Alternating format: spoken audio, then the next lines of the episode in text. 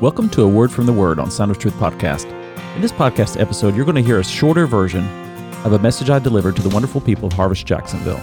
So if you're able, grab a Bible and join me for a Word from the Word. Deuteronomy chapter 26. I want us to look at this passage of Scripture, but before we look at it, I want us to think about how we love first place. We love winners. We love gold medals. Think about it. Not too often you hear someone being invited to speak someplace because they were a bronze medalist in the Olympics, although that sometimes happens, but usually it's the gold medalist that we want to hear speak. We celebrate the winner, the one who gets first place. We oftentimes don't remember who lost the World Series or the Super Bowl, I guess, unless it was our team. We remember the winners. We don't remember second place or third place or fourth place. We love first place. There's a lot of emphasis in the Bible on first as well. You got the firstborn. You also have the first day of the week. But then the Bible also talks about first fruits, first place. This is our opportunity to show God He is first place in our lives. Let's look at Deuteronomy chapter 26. When you have entered the land the Lord your God is giving you as an inheritance and have taken possession of it and settled in it, take some of the first fruits of all that you have produced from the soil of the land the Lord your God is giving you, and put them in a basket. Then go to the place the Lord your God will choose as a dwelling for his name, and say to the priest in office at the time, I declare today to the Lord your God that I have come to the land the Lord swore to our forefathers to give us. The priest shall take the basket from your hands and set it down in front of the altar of the Lord your God. Then you shall declare before the Lord your God, My father was a wandering Aramaean, and he went down into Egypt with a few people and lived there, and became a great nation, powerful and numerous. But the Egyptians mistreated us and made us suffer, putting us to hard labor. Then we cried out to the Lord, the God of our fathers, and the Lord heard our voice and saw our misery, toil, and oppression. So the Lord brought us out of Egypt with a mighty hand and an outstretched arm, with great terror and with miraculous signs and wonders. He brought us to this place and gave us this land, a land flowing with milk and honey. And now I bring the first fruits of the soil that you, O Lord, have given me. Place the basket before the Lord and bow down before him. And you and the Levites and the aliens among you shall rejoice in all the good things the Lord your God has given to you and your household. Is God number one in your life? As a believer, he should be. We're commanded by Jesus seek first the kingdom of God and his righteousness. We are to have God first in our lives. The first commandment Thou shalt have no other gods before me. God is number one.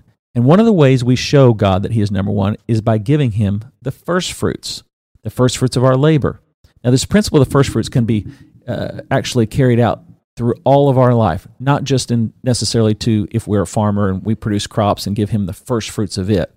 It can apply to how we use our time.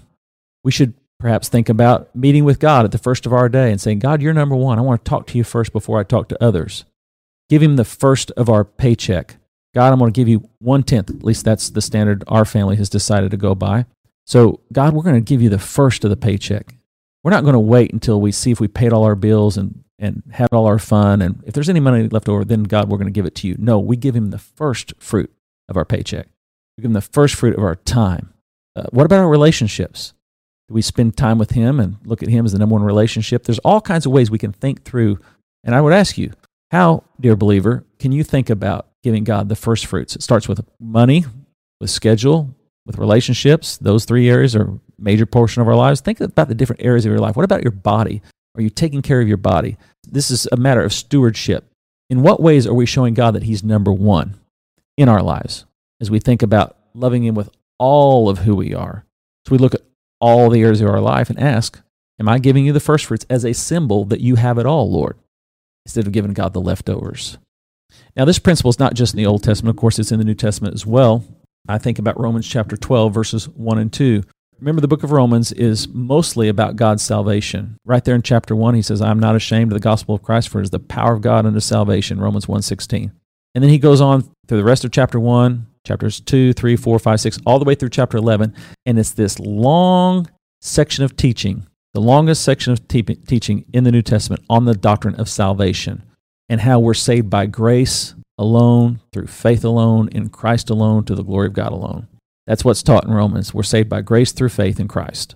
It's all grace. It's not something we earn, it's not something we work for. It's God's grace that enables us to be saved. And then when he finishes that section, he, he transitions to just practical instructions on how to live the Christian life. And then there are these two verses that are hinge verses, I often, I often call them, between the first 11 chapters on the doctrine of salvation, and then the, the remaining chapters of the book of Romans, which is about practical instructions for Christian living. He says, I therefore I urge you, brothers, in view of God's mercy.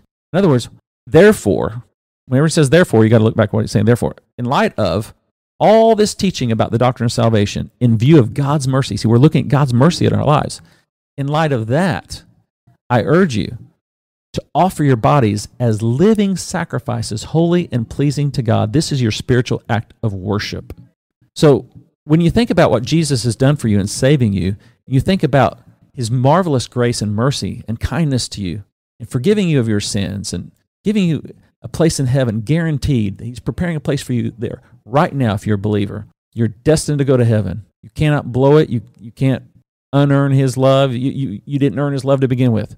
It's by grace. In light of the fact that he's so good to you and saved you in spite of your sinful condition, in spite of all your sins, the right thing to do is to give him yourself. And that is so similar to what we see back here in, in Deuteronomy chapter 26 with this principle of the first fruits.